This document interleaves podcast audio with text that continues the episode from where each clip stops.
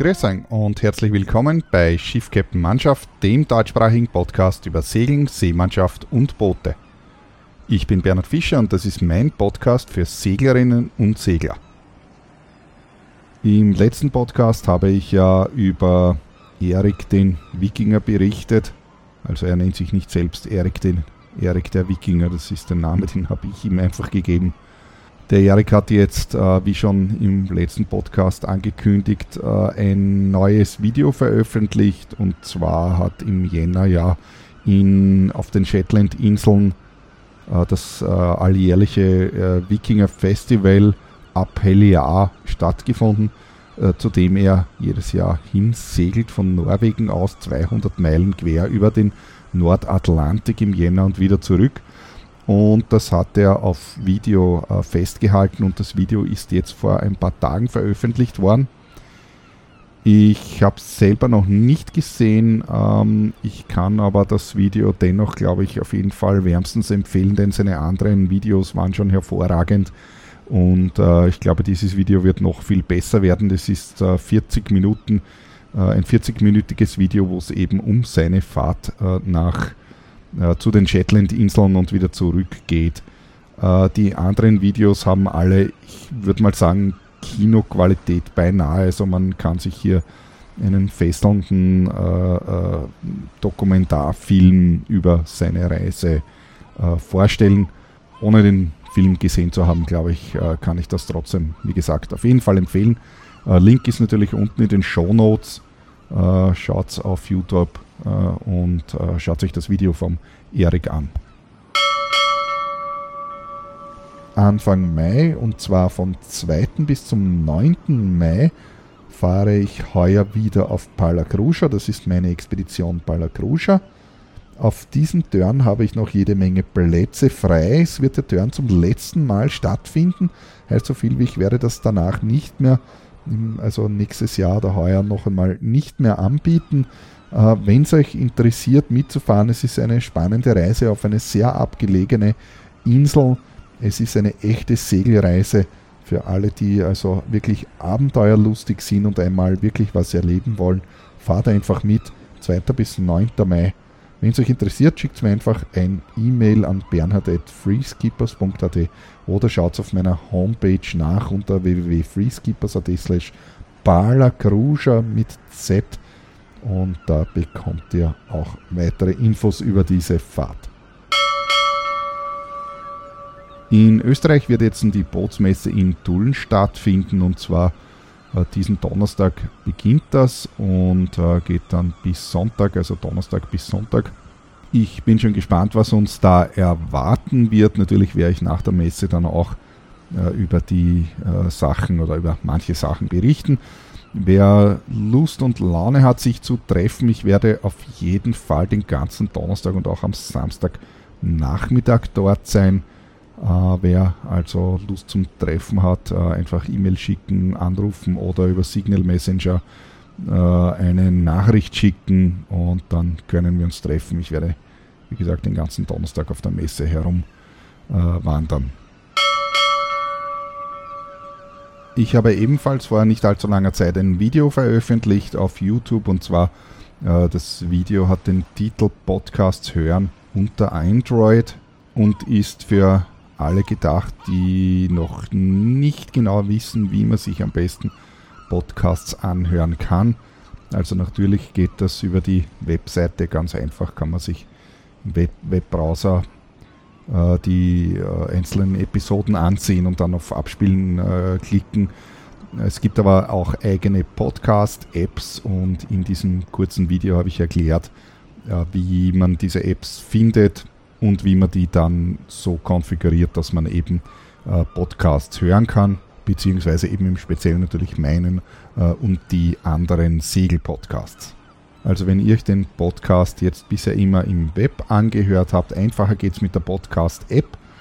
Dann schaut euch mein Video an oder wenn euch jemand fragt, wie das denn am besten geht, dann könnt ihr ihn natürlich oder sie auch auf meine, mein Podcast-Video äh, verweisen, wie man sich Podcasts anhört. Wie gesagt, das ist ein allgemeines Video. Ähm, ich zeige natürlich jetzt in, dem Video, wie man äh, meinen und andere Segel-Podcasts findet, aber im Prinzip funktioniert das genauso für alle anderen Podcasts, die es ebenfalls gibt.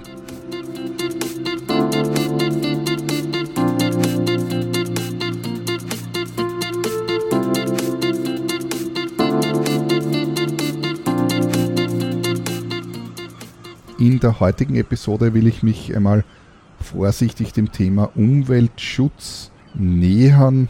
Das Thema ist ja sehr ein umstrittenes, äh, da kochen die Köpfe äh, gleich hoch, wenn man so schaut, was in den Medien einerseits und auf Facebook und anderen Social-Media-Kanälen so verzapft wird.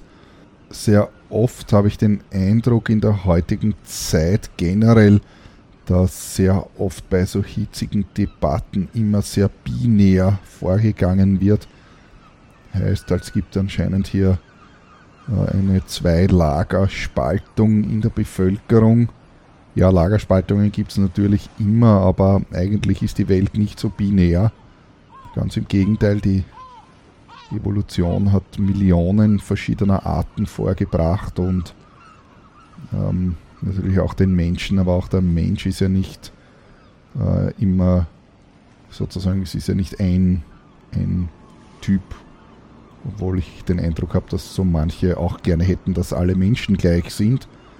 Aber das ist ja auch nicht so. Die Menschen sind ja auch nicht alle gleich. Äh, überhaupt nicht. Äh, die Menschen unterscheiden sich natürlich äußerlich und zwar, auch wenn sie alle ungefähr natürlich sich ähnlich schauen, ist schon klar, unterscheiden sie sich doch so deutlich, dass man äh, eindeutig auf den ersten Blick in Bruchteilen von Sekunden einen Menschen vom anderen unterscheiden kann, ihn natürlich auch wiedererkennen kann. Und äh, die Merkmale sind so äh, deutlich bzw. so genau analysiert mittlerweile, dass es da auch äh, wissenschaftlich, also das heißt im, in der Computerwissenschaft, ähm, Verfahren gibt, um Menschen zu erkennen. Also ich spreche da jetzt ganz konkret von Gesichtserkennung zum Beispiel. Und äh, die funktioniert also sehr gut, sage ich jetzt mal. Also da gibt es verschiedene Methoden und verschiedene Ansätze, wie dem auch sei. Prinzipiell funktioniert das einmal sehr gut. Und das funktioniert natürlich äh, nur deshalb so gut, weil die Menschen eben alle doch individuell und verschieden sind. Also warum möchte man annehmen, dass die inneren Werte gleich sind?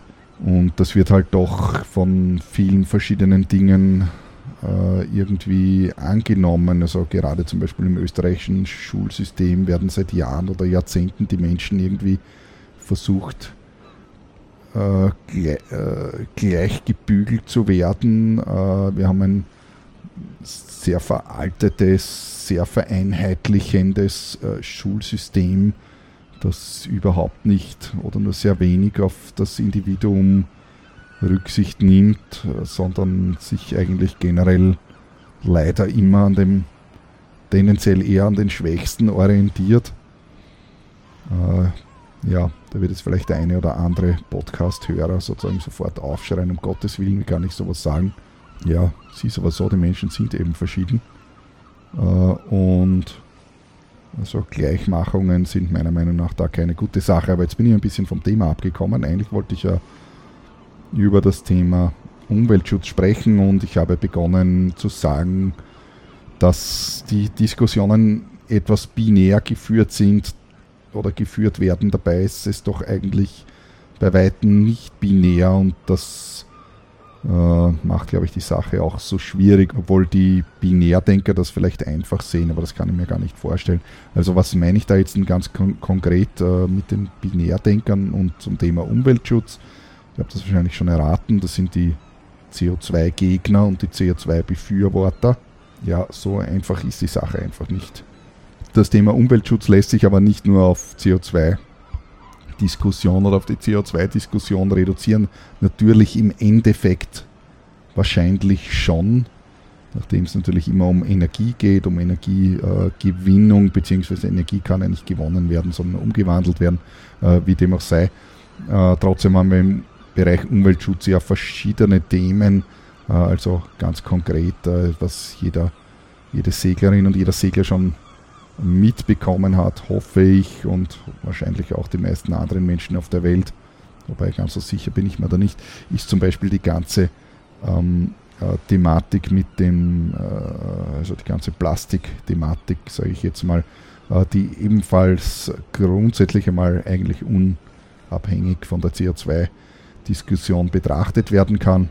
In der gesamten Umweltdiskussion, wo das auch dazugehört, sind natürlich auch viele andere Sachen äh, dabei. Also es geht natürlich jetzt nicht nur um die Umweltverschmutzung des Meeres oder um die Plastikverschmutzung des Meeres, sondern auch um viele andere Sachen, jetzt an Land, zum Beispiel in Österreich und in allen anderen europäischen Ländern natürlich auch. Da wird dann immer argumentiert, sage ich mal, naja, es ist völlig egal, was wir tun, weil die bösen Chinesen verursachen ja, ich weiß nicht was, tausendmal so viel Plastik. Ja, das stimmt grundsätzlich natürlich schon, ja.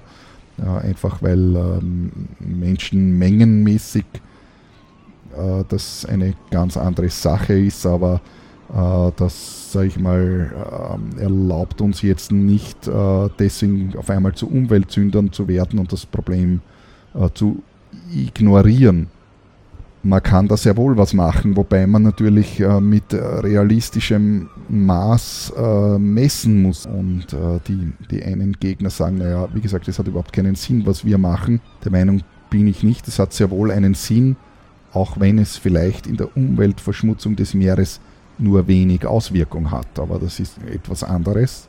Die, die Sinnhaftigkeit besteht ja nicht nur darin, nicht äh, das Meer zu verschmutzen, sondern äh, hat sehr stark meiner Meinung nach auch äh, mit einem äh, damit zu tun, mit, mit der Vorreiterrolle, die man einfach übernimmt, indem man zeigt, so wir machen das jetzt einfach so zum Beispiel und dass andere Länder folgen. Genau genommen sind uns, oder also mit uns meine ich jetzt eigentlich, sage ich mal, der sogenannte Westen, also Europa und äh, Amerika, äh, sind versuchen alle anderen Nationen uns zu folgen, weil, äh, weil sie eben sehen, dass wir hier, ich sage jetzt mal, äh, verglichen dazu im Wohlstand leben und die anderen nicht. Also machen wir offensichtlich etwas richtig oder besser und da wollen die anderen hin. Und so kann man als Vorreiterrolle äh, natürlich äh, viele, äh, viele Dinge auch beeinflussen, wenn man dann zeigt, ähm, wir beschäftigen uns jetzt mit dem Thema, äh, ich sag mal, Plastikmüll und so weiter. Ja. Wobei ganz konkret, äh, die Chinesen schlafen nicht, möchte ich auch dazu sagen. Die, ich bin persönlich kein besonderer Freund äh, der Chinesen, sage ich jetzt mal so, wobei äh, ich meine damit jetzt nicht den einzelnen Chinesen, sondern eigentlich äh, das Regime als solches einfach aufgrund der politischen Situation und auf, auf dem, wie dort mit den Menschen umgegangen wird. Ich weiß nicht, ob das allgemein bekannt ist, aber in China hat man einen Überwachungsstaat geschaffen, der bisher beispiellos ist und äh, gerade mal in Science-Fiction-Romanen aus den vergangenen Jahrzehnten ähnliche Szenarien äh, entworfen worden sind. Äh, die Chinesen haben eine mittlerweile, äh, wie ähm, vorher habe ich das Thema Gesicht, äh, Gesichtserkennung schon äh, über äh, angesprochen, also die Chinesen haben eine, also beziehungsweise die Chinesen klingt jetzt ist ein schlechtes Wort, ich sage mal in China, ist glaube ich ein besseres Wort oder bessere Ausdrucksweise, äh, gibt es eine nahezu flächendeckende Videoüberwachung inklusive Gesichtserkennung. Äh, es ist so, dass äh, teilweise ähm, so Dinge wie Zahlungen und also Payments vor Ort in Geschäften oder sonstigen Dingen ebenfalls mit Gesichtserkennung erledigt werden müssen. und also die sind komplett überwacht. Der Staat ist dabei, beziehungsweise die Regierung ist dabei, auch äh, ein Punktesystem einzuführen äh, nach dem Motto guter Bürger, schlechter Bürger, wo also äh, die Bürger ähm, irgendwie bewertet werden eben und dann gewisse, je nachdem, wenn sie brav waren, unter Anführungszeichen jetzt, Goodies bekommen und wenn sie nicht brav waren, bekommen sie irgendeinen Punkteabzug oder wird ihnen irgendetwas nicht genehmigt, was sie gerne hätten. Und die Bürger sind dort seit oder werden seit Jahrzehnten, kann man bald sagen, ähm, ähm, durch Propaganda Gehirn gewaschen. Also es wird der, also die, die Regierung ist äh, bemüht, einen gehirngewaschenen, Einheits, folgsamen Einheitsmenschen zu schaffen, was ihnen offensichtlich äh, auch äh, schön langsam gelingt. Und meiner Meinung nach ist das schon äh, bedenklich. Ich sag mal, wir können den Menschen dort nicht wirklich helfen, natürlich. Und also man kann nicht der ganzen Welt natürlich helfen. Aber China hat auch natürlich begonnen, ähm, ich sag mal, Land zu kaufen auf der gesamten Welt und natürlich auch in den umliegenden Staaten äh, in Asien, um, sage ich mal, nach und nach dort hineinzukommen. Und ähm, die Frage, die sich für mich da natürlich stellt, ist, was ist, wenn ein Land nicht einverstanden ist, also eines der Nachbarländer oder ein anderes Land mit der übermäßigen, sage ich mal, äh, Besiedelung eben durch chinesische Staatsbürger und übermäßigen, äh, sage ich mal, in Investments in Grundstücke und sonstige Dinge, wie dem auch sei. Ähm, was ist, wenn, wenn da ein Staat einmal nicht einverstanden ist? Ich stelle mir mal vor, da steht dann eine, eine Menschenmasse von ich weiß nicht, wie viele Milliarden es jetzt sind, gleichgebügelter Einheitsmenschen, die absolut demütig sind und gehirngewaschen folgsam stehen einem anderen Land gegenüber. Also ich würde mal sagen, es handelt sich hierbei um perfekte Soldaten, die gezüchtet werden. Jetzt bin ich allerdings tatsächlich etwas vom Thema abgekommen. Ähm, auf China bin ich deshalb gekommen, weil China auch gute Sachen macht. Ähm, wie gesagt, die politische Einstellung ist eine Sache und da kann man verschiedener geteilter Meinung sein. Die Chinesen haben durch die Regierungsform, die sie haben und durch die Menschen, durch die Vielzahl der Menschen und die daraus resultierende Kraft und Macht, die ihnen äh, zur Verfügung steht, aber auch die Möglichkeit, Dinge umzusetzen. Sie haben es jetzt geschafft, innerhalb von äh, wenigen Tagen, es ist jetzt schon eine Zeit lang her, aber es ist ja das ähm, ähm, berühmte Coronavirus äh, umgegangen, das ja in China ausgebrochen ist und die haben dort in wenigen Tagen äh, ein, einige medizinische Notfallstationen errichtet in unglaublichem Ausmaß. Äh, die Chinesen haben auch vor sämtliches Einmalplastik Einwegplastik, wenn ich es jetzt richtig in Erinnerung habe, bis 2004 25, äh, glaube ich, völlig äh, zu verbannen. Ich bin davon überzeugt, dass ihnen das gelingt. Und äh, die Chinesen haben auch in ihren Städten aufgrund des unvorstellbaren Smogs, der äh, dort ja ähm, eben aufgrund der ungefilterten Industrieanlagen und so weiter, aber das wird sich im Laufe der Zeit eben verbessern, da sie auf den Zug aufgesprungen sind und erkannt haben, dass das ein äh, definitiv ein Problem ist, jetzt weniger aus für die Welt, aber natürlich auch für die Staatsbürger, ähm, äh, haben die riesige Flotten von Elektrobussen. Äh, und ähm, da kann man natürlich jetzt geteilter Meinung sein. Äh, bei uns in den Medien wird ja sehr viel auf Elektrofahrzeuge geschimpft. Äh, da kommen dann immer die Bilder von den armen, arbeitenden äh, südamerikanischen Kindern, die in Fabriken schuften, um das Lithium herauszubutteln.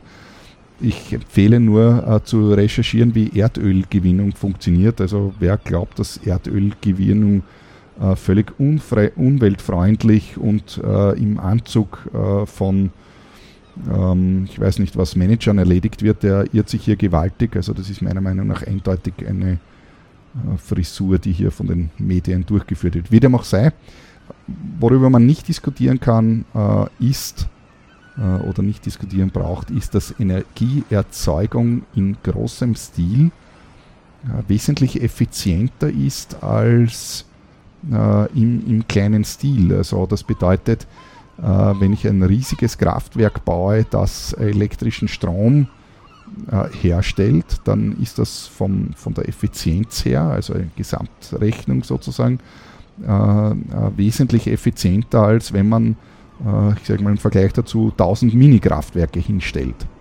Das ist auch beim Transport so. Also es ist wesentlich effizienter, einen LKW äh, mit Ladung äh, zu beladen und dann von A nach B zu schicken, äh, als äh, dieselbe Ladung auf 50 äh, PKWs aufzuteilen äh, und zu transportieren. Es ist sozusagen von der Gesamtrechnung der LKW im Vergleich zu den PKWs sozusagen einfach effizienter verbraucht in Summe. Man muss in der Gesamtrechnung sehen, äh, weniger Treibstoff, damit weniger CO2-Ausstoß und so weiter. Ich möchte aber jetzt doch zum Thema zurückkommen. Jetzt bin ich schon wieder, glaube ich, etwas weit weg vom ursprünglichen Thema.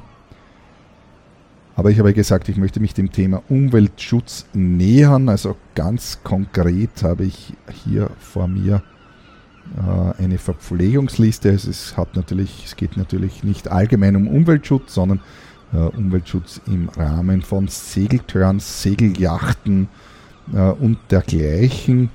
Hier kann man natürlich jetzt ebenfalls mit der CO2-Diskussion beginnen. Allerdings ist das meiner persönlichen Meinung nach eine etwas lächerliche Diskussion. Äh, nicht, weil ich die CO2-Diskussion prinzipiell als lächerlich finde, das ganz im Gegenteil. Ich bin absolut der Meinung, dass hier extrem dringender Handlungsbedarf ist. Aber, worauf ich hinaus will, es wird äh, gerne diskutiert, auch im Facebook habe ich das schon öfters entnommen, wo da äh, die Dieselmotoren der Segeljachten äh, verteufelt werden. Äh, und dazu habe ich eine relativ eindeutige Meinung. Man braucht sich nicht über den Dieselmotor und die 50 Liter Treibstoff, die man in dieser Woche verbraucht hat, unterhalten, wenn man davor mit dem PKW 800 Kilometer mit dem Auto gefahren ist, beziehungsweise äh, mit dem Flugzeug um die halbe Welt in die Karibik geflogen ist, um an einen Ort zu kommen, wo man dann einen Segeltörn macht. Also das ist in meinen Augen etwas eine scheinheilige Diskussion, ähm, wenn ich über CO2 von Dieselmotoren auf Segeljachten spreche. Nichtsdestotrotz wird es über kurz oder lang vermutlich dennoch dazu führen, dass die Dieselmotoren auf den Yachten im Laufe der Zeit äh, ersetzt werden gegen Elektromotoren. Das wird auf jeden Fall passieren. Da bin ich aus äh, verschiedenen Gründen äh, davon absolut überzeugt und zwar weniger jetzt wegen den Yachten und wegen den, äh, sage ich mal, CO2, das die Yachten dadurch verursachen, sie sind wahrscheinlich vernachlässbare, lächerlich kleine, äh, ähm, äh, lächerlich kleiner Rundungsfehler in der Gesamt-CO2-Bilanz der Erde. Aber äh, Motoren werden ja überall verbaut, in jedem PKW sind die drinnen. Äh, auch die Summe aller PKWs ist nebenbei erwähnt nicht so gewaltig, wie einem äh, die Politik da gern verkaufen möchte, wenn man die Gesamt-CO2-Produktion ansieht was nicht heißt natürlich, dass man das Problem deswegen ignorieren sollte. Äh, aber ähm, äh, auch in allen LKWs und so weiter sind Motoren drinnen. Ähm, natürlich auch äh, Schiffsdiesel, riesige Frachtschiffe und so weiter. Aber wenn man sich jetzt alleine nur mal die PKWs anschaut, das ist etwas, das jeder kennt einen PKW, das am ersten geläufig ist. Ein Dieselmotor oder Benzinmotor, das ist egal, ein Verbrennungsmotor, ist eine extrem komplizierte Maschine genau genommen. Ich weiß nicht, aus wie vielen Hunderten oder Tausenden Einzelteilen so ein Motor äh, besteht. Es sind aber sehr viele. Es sind teilweise hochpräzise äh, Elemente, die eine gewaltige Anforderung an die Fertigung stehen, äh, stellen. Also das sind Elemente in die ganzen Lager und so weiter, die rotierenden Teile, die auf Tausendstel äh, Millimeter gefertigt werden müssen, damit sozusagen der Motor auch gut funktioniert. Zum Beispiel auch die, gesamten, äh, die gesamte Einspritzanlage bei, äh, egal ob Benzin oder Diesel, ebenfalls eine auf, auf Mikrosekunden genau getimte Einspritzelektronik und Mechanik erfordern, dass diese Motoren so funktionieren, wie sie halt heute funktionieren aus diesem Grund, dass diese Motoren so unendlich kompliziert sind, muss man sagen, ist es ein Wunder, dass eigentlich nicht mehr kaputt ist, unter Anführungszeichen. Da sieht man, wie fortgeschritten die Technik eigentlich ist. Aber das muss man sich einmal vorstellen, da hängt ja eine ganze, da hängt ja ein riesiger Rattenschwanz äh, sozusagen dran an diesen Motoren. Also der Bau und die Entwicklung von solchen Motoren ist natürlich sehr aufwendig. Da hängen Industrien dran. Dann die gesamten Autowerkstätten, alle, die das reparieren, die leben ja alle davon, dass ein Motor so eine komplizierte Maschine eigentlich ist. Und alle diese verlieren, wenn wir jetzt von einem Tag auf den anderen plötzlich auf Elektromotoren umsteigen. Ein Elektromotor im Vergleich zu einem ähm, Verbrennungsmotor ist nämlich eine furchtbar primitive Angelegenheit. Äh, das ist ein rotierender Teil in einem Gehäuse, äh, besteht aus ein paar Einzelteilen, also wirklich ein paar Einzelteilen, nicht Hunderte oder Tausende. Äh, jeder Elektromotor hat innen sozusagen einen rotierenden Teil, im Wesentlichen vereinfacht dargestellt ist da drinnen eine Wicklung, die aus einem Kupferdraht, aus einem isolierten Kupferdraht mit ein paar Magneten ist, sage ich jetzt mal so einfach erklärt. Und äh, der rotierende Teil äh, ist mit zwei Lagern gelagert, eins oben und eins unten und um das Ganze ist ein Gehäuse fertig. Äh, ein Elektromotor ist ein extrem, sage ich mal, unter Anführungszeichen primitives Teil äh, und aufgrund dieser Einfachheit ist es sehr einfach herzustellen und es ist nahezu wartungsfrei und hält ewig. Ein Elektromotor wird nahezu, möchte ich mal sagen, nicht kaputt. Äh, die, die einzigen Fehlerquellen, die ein Elektromotor hat, sind die beiden Lager. Die können kaputt werden, die kann man aber tauschen. Die sind auf die Achse aufgepresst, das heißt, die sind relativ einfach zu tauschen. Und das andere, was kaputt werden äh, kann, ist äh, diese Wicklung, von der ich da gesprochen habe, der isolierte Kupferdraht, also die Isolierung, die kann im Laufe der Zeit kaputt werden. Insbesondere wenn der Motor heiß wird durch Überlast oder sonst irgendwas, äh, leidet natürlich die Isolierung. Die Isolierung ist ein äh, Kunststoffmantel, der aufgedampft wird und wenn diese Isolierung kaputt ist, dann ergibt das Ganze natürlich einen Kurzschluss und dann funktioniert der Motor sozusagen nicht mehr. Aber sonst kann de facto an so einem Motor kaum etwas kaputt werden, weil da einfach nicht mehr dran ist. Die Einfachheit des Konzepts besticht also eindeutig meiner Meinung nach und wenn man prinzipiell einmal nur die beiden Motorsysteme, die beiden äh, Systeme äh, vergleicht, äh, äh, im, im Endeffekt kann man sagen, wir haben hier zwei Systeme, beide verursachen die Rotation einer Welle, also eine Drehbewegung. Ähm, nur das eine ist einfach um den Faktor Tausender einfacher herzustellen, äh, damit einfacher auch in der Wartung und und und. Also der Elektromotor gewinnt hier eindeutig.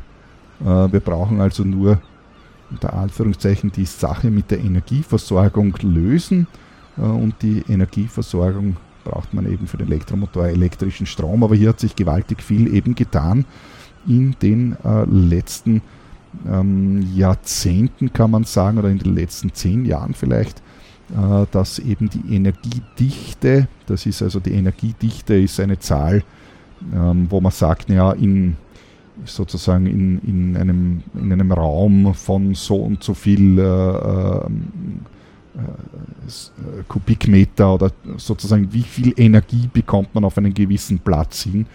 Und äh, Benzin bzw. Diesel hat eben äh, eine besonders hohe Energiedichte, also in einem Liter Diesel oder einem Liter Benzin ist so und so viel Menge an Energie drinnen, die umgewandelt werden kann, äh, bringt man in einen Liter Batterie genauso viel hinein.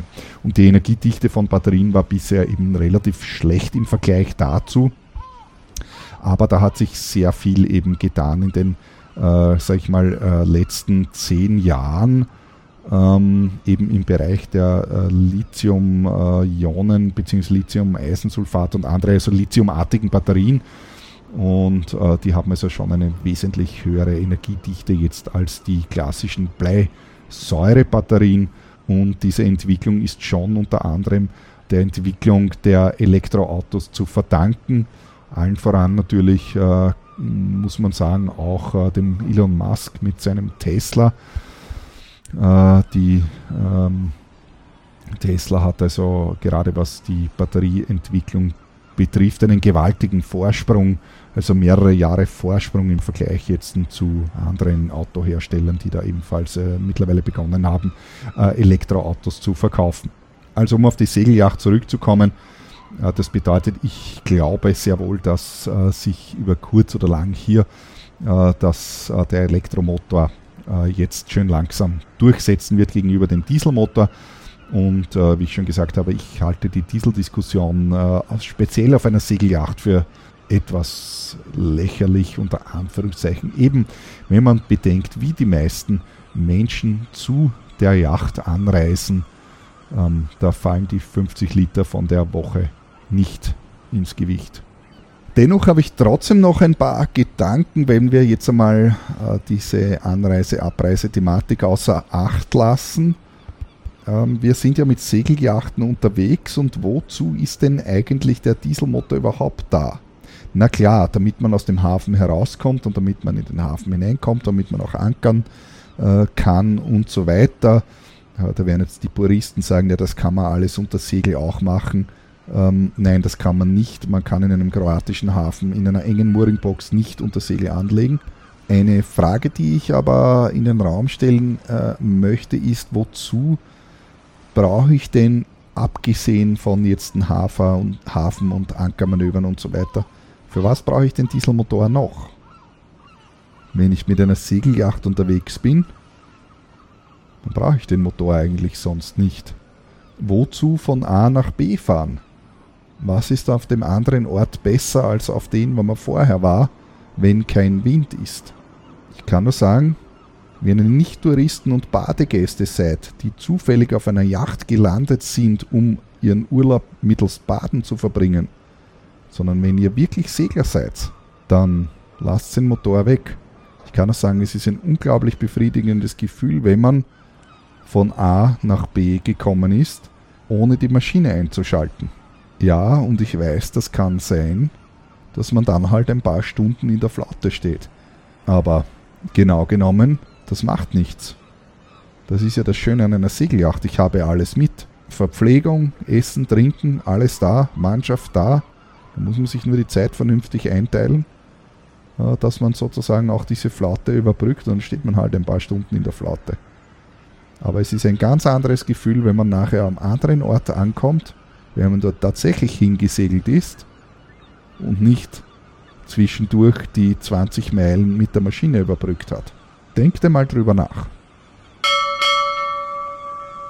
Dann möchte ich aber jetzt zu dem eigentlichen Thema kommen, was ich ursprünglich besprechen wollte, nämlich die Sache mit der Verpflegung und den Lebensmitteln und so weiter.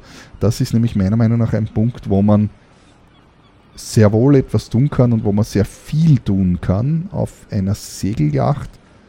Ähm, egal, ob man eine Woche eben eine mit Charteryacht, mit einer Charteryacht unterwegs ist oder ob man ein eigenes Boot hat und damit unterwegs ist ich sage mal, die perfekte Lösung für das habe ich natürlich nicht. Aber es gibt auch einiges, was man tun kann. Äh, als Bootseigner hat man hier natürlich auch ein bisschen mehr Möglichkeiten, als äh, wenn ich die Segelyacht nur chartere. Äh, aber dennoch kann man gerade im Bereich der Lebensmittel äh, einiges machen. Ich habe schon gesagt, ich möchte mich dem Thema Umweltschutz ein wenig nähern. Ich habe leider da jetzt keine perfekte Antwort und die Lösung auf alle Probleme. Obwohl ich der Meinung bin, dass Lösungen ganz wichtig sind und die Diskussionen, die in den Medien geführt werden und in Social Media geführt werden, sind viel zu problemorientiert. Sie sollten viel lösungsorientierter sein. Aber ich will nicht schon wieder vom Thema abkommen. Ich habe hier vor mir jetzt eine Liste und zwar ist das meine Verpflegungsliste, beziehungsweise eine Verpflegungsliste von mir äh, für eine sechsköpfige Mannschaft für eine Woche auf See. Und äh, das ist eine Liste, äh, die, sag ich mal, da sind einige äh, Standardsachen drinnen für einige Gerichte. Also die äh, Liste umfasst äh, die gesamte Verpflegung, die man für eine Woche benötigt. Also wenn man das einkauft, was auf dieser Liste ist, braucht man anschließend nicht mehr anlegen und etwas nachkaufen. So ist diese Liste gedacht. Dementsprechend, damit das funktioniert, hat diese äh, Liste natürlich auch eine äh, gewisse Anzahl an vorgeplanten Gerichten. Die müssen natürlich fix fertig sein, weil wenn ich eine Einkaufsliste für eine Woche mache, dann muss ich ja vorher schon wissen, was ich dann auch kochen werde, logischerweise. Diese Liste möchte ich jetzt einfach ein bisschen diskutieren, was da auf dieser Liste draufsteht. Ich muss dazu sagen, ich mache mir schon sehr lange Gedanken äh, für mich persönlich seit vielen Jahren über die Dinge, die ich einkaufe und im Speziellen im Hinblick auf Umweltschutz. Äh, und zwar ähm, möchte ich das etwas konkretisieren. Äh, das bedeutet, der Hauptfokus liegt im Bereich der Verpackungen, möchte ich jetzt mal sagen. Es ist sehr schwer, äh, eine, ähm, den perfekten Umweltschutz zu finden, weil den gibt es nicht, weil sobald man, übertrieben dargestellt, sobald man atmet, äh, verursacht man ähm, Umweltverschmutzung, indem man nämlich CO2 ausstößt. Äh, es würde also zu weit führen. Ähm, man kann beim Einkauf der Lebensmittel, ich habe das in einem der äh, vergangenen Podcasts schon auch einmal äh, gebracht, sich natürlich darüber Gedanken machen, welche Art von Lebensmitteln man denn kauft. Damit habe ich speziell gemeint, naja, muss man unbedingt exotische Lebensmittel, die irgendwo aus äh, Asien oder Südamerika äh, quer über den, den Globus transportiert worden sind, einkaufen oder nicht. Das ist natürlich eine Sache, die äh, ich auf jeden Fall versuche immer zu bedenken, auch wenn das natürlich nicht hundertprozentig immer gelingt.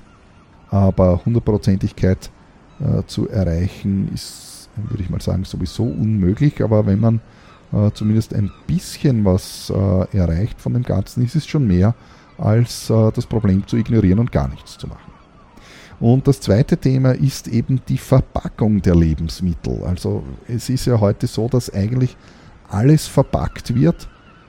Äh, es ist unvorstellbar. Ich habe für mich selbst keine Erklärung dafür, wie das eigentlich überhaupt gekommen ist, dass alles verpackt ist, aber ich würde mal sagen, wahrscheinlich ist es eine Frage der Kosten gewesen. Ganz einfach, ich kann mich noch erinnern, das ist wahrscheinlich jetzt 30 Jahre her, wir haben daheim Mineralwasserflaschen gehabt, also es war Mineralwasser war generell in äh, Flaschen verpackt und von dem Mineralwasser selbst nur sehr wenig.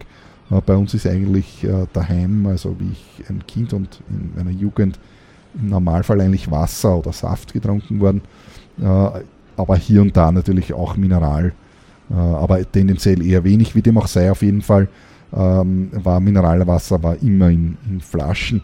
Und dann plötzlich ist irgendwann äh, Mineralwasser in, in Plastikflaschen verkauft worden. Und ich kann mich heute noch an eine Diskussion äh, erinnern, also jetzt nicht, ich war ein Jugendlicher, ich kann mich jetzt nicht mehr genau erinnern an das Alter, aber ich würde mal sagen irgendwas zwischen 10 und 15 Jahren wahrscheinlich, äh, wie meine Eltern diskutiert haben darüber, dass das Wasser jetzt in Plastik verpa äh, verpackt wird.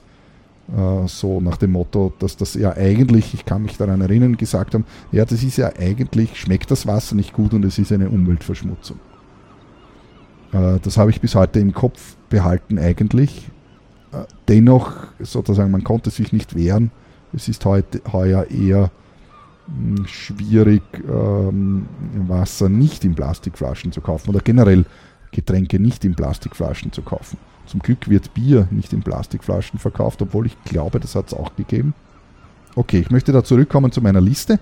Äh, also die Frage der Verpackung ist auf jeden Fall eine und nachdem heute ja eine Verpackungswut besteht, ähm, aus irgendwelchen Gründen, weil auch teilweise irgendwelche schwachsinnigen äh, Lebensmittelgesetze gemacht werden, ähm, wahrscheinlich.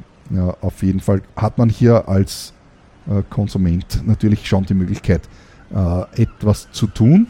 Wobei ich persönlich der Meinung bin, äh, dass Politiker äh, sich auf den Konsumenten versuchen abzuputzen, dass die falsche Lösung ist, aber auch umgekehrt, ähm, äh, dass nur die Produzenten schuld sind, äh, möchte ich da also auch nicht gelten lassen. Also wahrscheinlich liegt die Lösung irgendwie in der Mitte.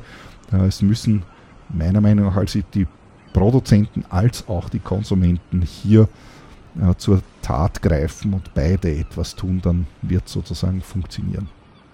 Also möchte ich jetzt nochmal auf meine Lebensmittelliste da zurückkommen. Ja, da habe ich zuerst ein paar, äh, das sind also Trockengerichte äh, bzw. Trockenlebensmittel. Äh, zum Beispiel steht da jetzt nochmal Bohnen, Linsen, Reis. Ja, wie werden die denn verpackt? Ja, klassischerweise meistens leider heute im Plastik. Das ist schon einmal schlecht. Äh, was hat man dazu? Äh, für eine Alternative natürlich ähm, Dosen. Äh, Bohnen gibt es natürlich auch in Dosen. Äh, und da ist jetzt schon sozusagen eine Diskrepanz für mich persönlich, sage ich jetzt einmal. Ähm, da würde ich grundsätzlich natürlich jetzt einmal die Dose bevorzugen. Allerdings muss ich sagen, dass äh, Dosenbohnen zum Beispiel in der Regel meistens erfahrungsgemäß zu Tode gekocht sind äh, und furchtbar weich sind. Und wenn man die Dosen, äh, wenn man die Bohnen halt doch etwas knackiger haben möchte und nicht äh, so gatschig, dann muss man Trockenbohnen kaufen. Denn die kann man dann natürlich äh, auch äh, entsprechend so kochen, dass sie dann auch eben nicht fürchterlich gatschig sind. Ja, ich habe da leider jetzt nicht den Stein der Weisen, was hier sozusagen das Bessere, Bessere wäre. Die Trockenbohnen sind sehr haltbar, also alle diese, also auch Reis und, und die Linsen natürlich sind haltbare äh, Lebensmittel, die sich dadurch grundsätzlich einmal auf jeden Fall sehr eignen äh, als Nahrungsmittel für ein Schiff. Aber auch in Dosen würden sie sich auf jeden Fall äh, gut natürlich eignen. Wenn Gewicht ein Thema ist, müsste man natürlich äh, zu den Trockenbohnen greifen. Äh, auf jeden Fall, wie gesagt, ich persönlich kaufe lieber normalerweise Trockenbohnen, obwohl rein von der Verpackung her würde ich die Dose äh, bevorzugen, ähm, schlichtweg aus dem einfachen äh, Grund, weil ähm, wenn die Dose aus welchen Gründen auch immer im Meer landet, dann verrottet und Anführungszeichen, also verrostet die doch in einer, ich sage mal, überschaubaren Zeit äh, im Unterschied äh, zu dem Plastik, zu den Plastikverpackungen, die, äh, die eben über Jahrhunderte im Meer erhalten bleiben. Wenn ich dann etwas weiter auf meiner Liste gehe, komme ich dann in die Fleischabteilung. Da habe ich also äh, in dem äh, speziellen Fall habe ich hier stehen äh, Bauchspeck, Wurst und Gesöcht, also Gesöcht, geselchtes Schweinefleisch. Die Österreicher kennen das. Deutschen Zuhörer schauen jetzt am besten mal auf Wikipedia nach. Ich weiß leider nicht, wie das auf Deutsch-Deutsch heißt. Bauchspeck kann man auf verschiedene Arten kaufen. Ich kaufe den äh, Bauchspeck äh, bei uns normalerweise im Ganzen. Der ist dann unverpackt, also den kann man beim Fleischhauer im Ganzen unverpackt sozusagen kaufen, beziehungsweise in Papier oder wenn man es haben will. Äh, Bauchspeck eignet sich sehr oder generell Speck eignet sich sehr für die Schiffsreise, weil er eben extrem haltbar ist.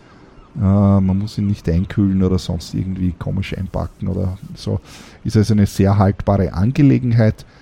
Ich weiß, dass man den Speck auch in Würfeln in Plastik verpackt äh, kaufen kann. Davon würde ich äh, abraten äh, aus zwei Gründen. Erstmal hat man eine Plastikverpackung dabei.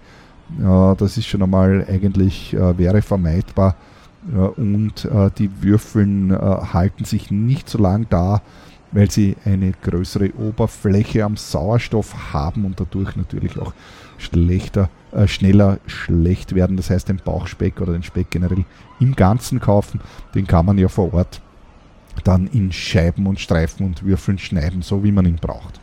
Das gleiche gilt auch für die Wurst. Die Wurst kaufe ich normalerweise ebenfalls bei uns unverpackt in Stangen.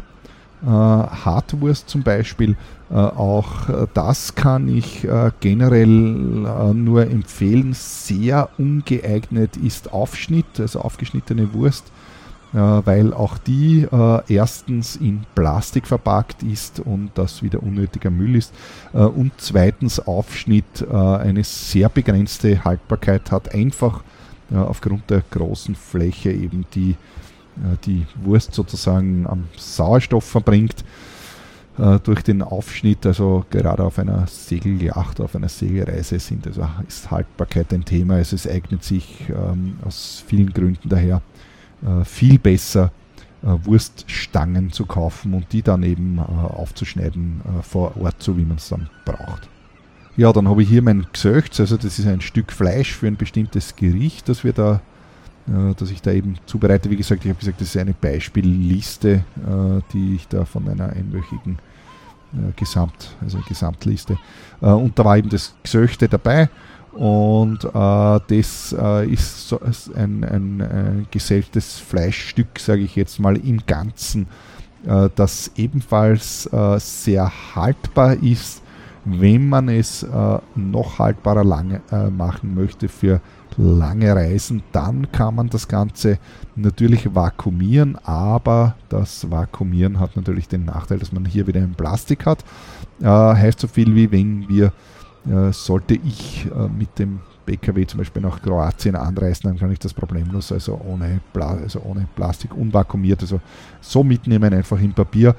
Ähm, aber Achtung, wer Fleisch im Flugzeug mitnehmen möchte, äh, muss man also die Einfuhrbestimmungen beachten. Solange man in Europa bleibt, ist es normalerweise äh, meines Wissens kein Problem, solange das Fleisch vakuumiert ist. Das ist ganz wichtig dass man das Fleisch in der Tasche vakuumiert hat, also nicht offen. Äh, ansonsten äh, glaube ich, ist das auf jeden Fall kein Problem, beziehungsweise ich habe noch nie ein Problem gehabt damit. Ja, dann komme ich hier auf meiner Liste in die Gemüseabteilung. Die Gemüseabteilung ist normalerweise eher ungefährlich. Äh, in jedem Supermarkt kann man Gemüse, sage ich mal, normalerweise offen kaufen, meistens eigentlich, beziehungsweise wenn man im Süden ist, natürlich auch auf einem Markt, aber es ist gar nicht notwendig, auch auf einem, auch in den Supermärkten bekommt man zumindest im Süden Kroatien, Griechenland, überall äh, das Gemüse einfach offen. Kauft man sich so viel wie man will. Ich habe hier äh, Erdäpfel, gelbe Rüben, Karotten, Knoblauch, Kraut, Paprika, Paradeiser. Es ist alles Gemüse, das man offen bekommt. Hat man hier also kein äh, Verpackungsproblem. Zwiebel habe ich dann noch weiter stehen und so weiter. Ja, dann komme ich zu dem Thema Gewürze. Gewürze habe ich hier einige äh, Dinge stehen zum Beispiel Essig und Öl und hierbei äh, kann man sich, also Essig und Öl sind jetzt beides keine Gewürze, aber auf meiner Liste ist das in meiner in der, auf der Gewürzseite sozusagen aufgelistet. Essig und Öl, da kann man sich natürlich sehr wohl jetzt entscheiden, nimmt man eine Plastikflasche oder eine Glasflasche. Äh, und das ist natürlich eine Diskussion, die kann man auf einem Segelboot natürlich ebenfalls führen, wenn man das möchte. Und zwar Plastik gegen Glas. Vor- und Nachteile, glaube ich, liegen auf der Hand. Also die Plastikflasche ist natürlich unkaputtbar, wie es so schön heißt. Hat auf einer Segelyacht sozusagen natürlich einen Vorteil, wenn sie runterfällt, dass sie dann nicht kaputt ist. Äh, Im Unterschied zur Glasflasche, wobei eine Glasflasche nur weil sie auf einem Holzboden fällt normalerweise auch nicht gleich kaputt ist, sofern sie nicht mit anderen harten Gegenständen zusammenstoßt. Aber darüber kann man natürlich äh, diskutieren, zugegebenermaßen. Persönlich greife ich allerdings in diesen Fällen sehr wohl auch zur Glasflasche und nicht zur Plastikflasche. Äh, eben aus den Gründen, aus dem Grund, dass äh, Plastik landet im Endeffekt irgendwann mal im Meer im Worst Case und die Glasflasche vielleicht auch. Der Unterschied ist aber, dass die Glasflasche sozusagen untergeht. Das Glas verhält sich umweltneutral da Anführungszeichen, wie es so schön heißt. Und irgendwann in ein paar hundert Jahren oder ich habe keine Ahnung, wie lange das dauert, taucht es dann auf dem Sandstrand als so kleines geschliffenes, kleiner, schöner geschliffener Stein auf, den wir als Kinder immer gern gesammelt haben. Das Plastik nicht. Dann habe ich hier einige andere Gewürze, das sind so Dinge wie Salz, Pfeffer, Paprika, Pulver, sonstige Dinge, äh, Thymian, verschiedene Gewürze, die man halt äh, mitnehmen möchte. Äh, an dieser Stelle kann man sich natürlich bei den Gewürzen sehr wohl meistens auch dafür äh, entscheiden, ob man so ein Sackerl nimmt oder eine, eine Gewürzmühle, die meistens aus Glas sind, wobei die Gewürzmühlen dann so einen Plastikverschluss haben, was auch nicht ganz ideal ist.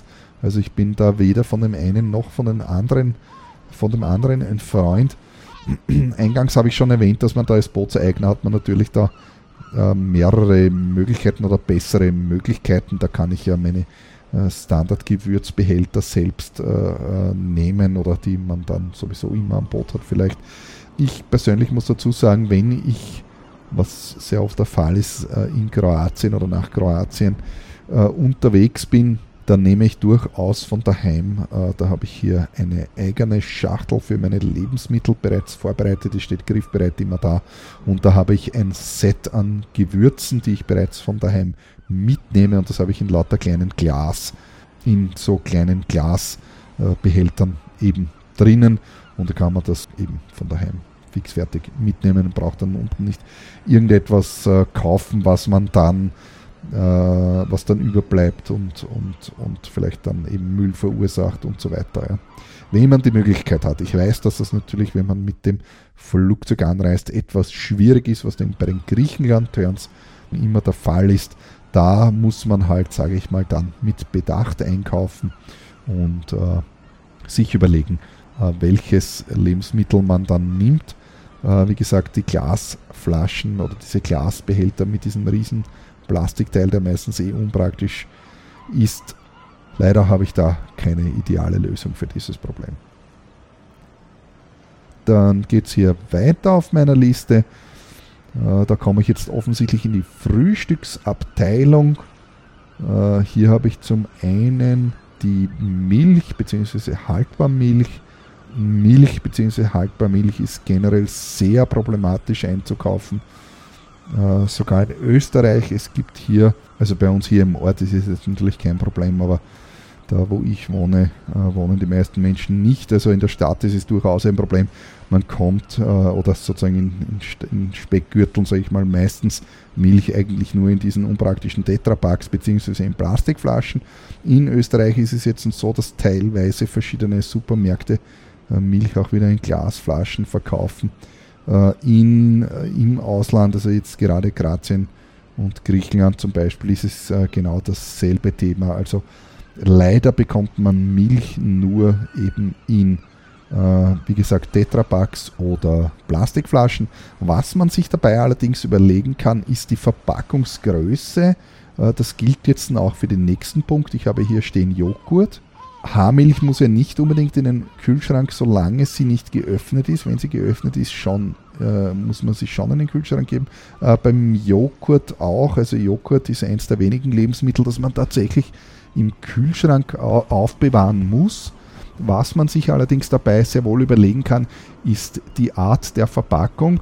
Und ähm, man bekommt Joghurt in der Regel, äh, also auch Milch in verschiedenen Verpackungsgrößen. Also da gibt es diese Mini-Becher und dann gibt es das auch, äh, also in Kroatien und in Griechenland auf jeden Fall, aber in Österreich auch. Dann kann man Joghurt auch in so 1 Liter oder sogar teilweise 2 Liter Plastikflaschen äh, kaufen, das meiner Ansicht nach äh, durchaus praktisch ist, da man weniger einzelne Müllteile hat und in Summe wahrscheinlich etwas weniger anfällt, obwohl Abgewogen habe ich das Ganze natürlich nicht, aber das wäre eine Überlegung wert.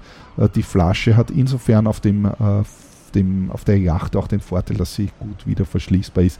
Und diese Joghurtbecher, diese einzelnen Joghurtbecher mit dem Alufoliendeckel, die sind eigentlich höchst unpraktisch auf einer Segelyacht, äh, da der Deckel eben sehr leicht äh, kaputt wird im Kühlschrank und dann hat man das ganze Müsli äh, das ganze Joghurt im Kühlschrank und alles ist voll. Also da wäre es schon praktischer, wenn man einen Schraubverschluss hat. Außerdem ähm, hat man weniger Müll, wenn man eben eine so eine 1 oder 2 Liter Joghurtflasche zum Beispiel kauft. Das gleiche gilt natürlich auch für die Milch. Ähm, Milch gibt es, ähm, fällt mir gerade ein, äh, da gibt es diese Dickmilch oder Kondensmilch. Ich weiß, da gibt es manche Verfechter. Ich persönlich mag die überhaupt nicht. Äh, das ist aber Geschmackssache.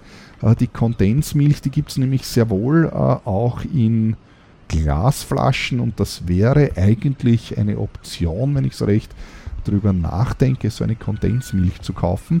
Da kommt man zwar in die Glasflaschendiskussion auf einer Yacht, aber ich behaupte mal, wenn das vernünftig verstaut ist, dann sollte das eigentlich kein Problem sein.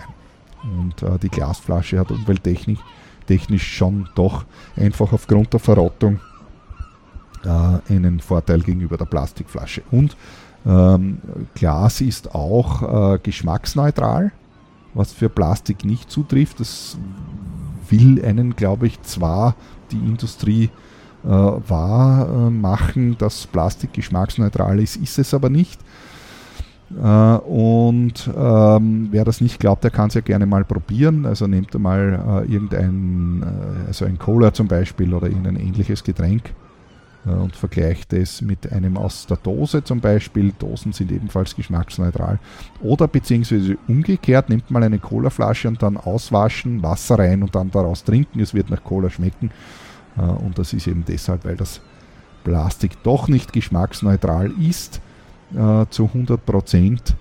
Und was natürlich auch der Fall ist, was man nicht äh, vergessen darf, ist äh, auch, dass das Plastik natürlich gesundheitsschädlich ist. Das weiß man ebenfalls seit Jahrzehnten. Das sind diese Weichmacher, die da drinnen sind. Äh, und äh, da kommen zwar, die werden zwar regelmäßig getauscht, weil irgendeiner als schädlich befunden wurde und dann kommt ein neuer und fünf Jahre später kommt man drauf, der ist auch schädlich. Dann kommt wieder ein neuer und so weiter. Das Spiel wird seit Jahren oder Jahrzehnten wiederholt. Tatsache, es ist gesundheitsschädlich und äh, es ist mittlerweile auch äh, mit Studien, Langzeitstudien erforscht, dass äh, diese Weichmacher äh, auf äh, speziell auf die Fruchtbarkeit der Männer geht, was also die Fortpflanzungsrate äh, senkt. und das hat man also mittlerweile wissenschaftlich auch bestätigen können, dass das so ist. Also Hände weg vom Einwegplastik oder generell vom Plastik eigentlich, sagen wir mal so. Ja, ich möchte aber da jetzt ein bisschen noch weitergehen in meiner Liste. Da habe ich dann noch ähm, den Honig, der meistens ja im Glas kommt. Dann haben wir den Kaffee. Ja, Kaffee äh, immer in Vakuum verpackter äh, Plastikverpackung. Da kann man sozusagen nichts dagegen tun. Der ist immer so verpackt. Äh, man kann sich aber sehr wohl überlegen, ob man so eine Mini-Packung kauft oder doch eher eine größere. Hängt natürlich jetzt von der Crewgröße ab, aber wenn ich mit einer sechsköpfigen oder achtköpfigen Crew unterwegs bin, da hat man schon einen ganz schönen Kaffeeverbrauch. Also da zahlt es sich durchaus aus, dass man eher äh, die größere Verpackung nimmt, da man dann in Summe eben doch weniger Verpackung hat. Dann habe ich hier die Marmelade. Ja, auch die Marmelade kommt normalerweise im Glas, wobei ich weiß, es gibt auch Marmelade in Plastik. Also meiner Meinung nach lasst die Plastikmarmelade weg, kauft sich Marmelade im Glas, schmeckt sowieso besser. Dann habe ich hier auch Käse. Ähm, ja, bei Käse haben wir dasselbe Thema wie bei der Wurst. Äh, Käse im ganzen Stück kaufen. Also Käseblöcke, umso größer der Block, umso weniger Verpackung. Ähm, größeres Volumen, kleinere Fläche sozusagen, also im Verhältnis zueinander. Ähm, die ähm, äh, da, die größeren Käseblöcke halten auch besser. Also das Schlimmste, was man machen kann, ist Käseaufschnitt zu kaufen, genauso wie bei der Wurst. Äh, Hände weg von Aufschnittdingen, die sind ähm, zum einen natürlich stark verpackt, aber zum anderen äh, we wesentlich weniger haltbar, einfach aufgrund der Tatsache, dass die Fläche, äh, sozusagen, dass eine große Fläche am Sauerstoff, also sprich an der Luft ist und der Sauerstoff ist ja dafür verantwortlich, dass die Dinge schlecht werden. Auf meiner Liste geht es dann hier weiter in die Obstabteilung. Da habe ich Äpfel, Orangen, Mandarinen und alle möglichen anderen äh, Dinge beim Obst. Das kann man auch in jedem Supermarkt normalerweise heute offen kaufen. Ist also auch kein Problem. Dann habe ich hier noch verschiedene andere, da kommen noch äh, die Nudeln, Zucker. Nudeln sind meistens leider auch in Plastik verpackt.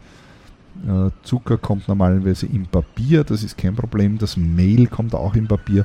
Ja, und last but not least habe ich hier noch die Getränke, die in großen Mengen äh, normalerweise auf jeder Yacht das Wasser und das Bier sind.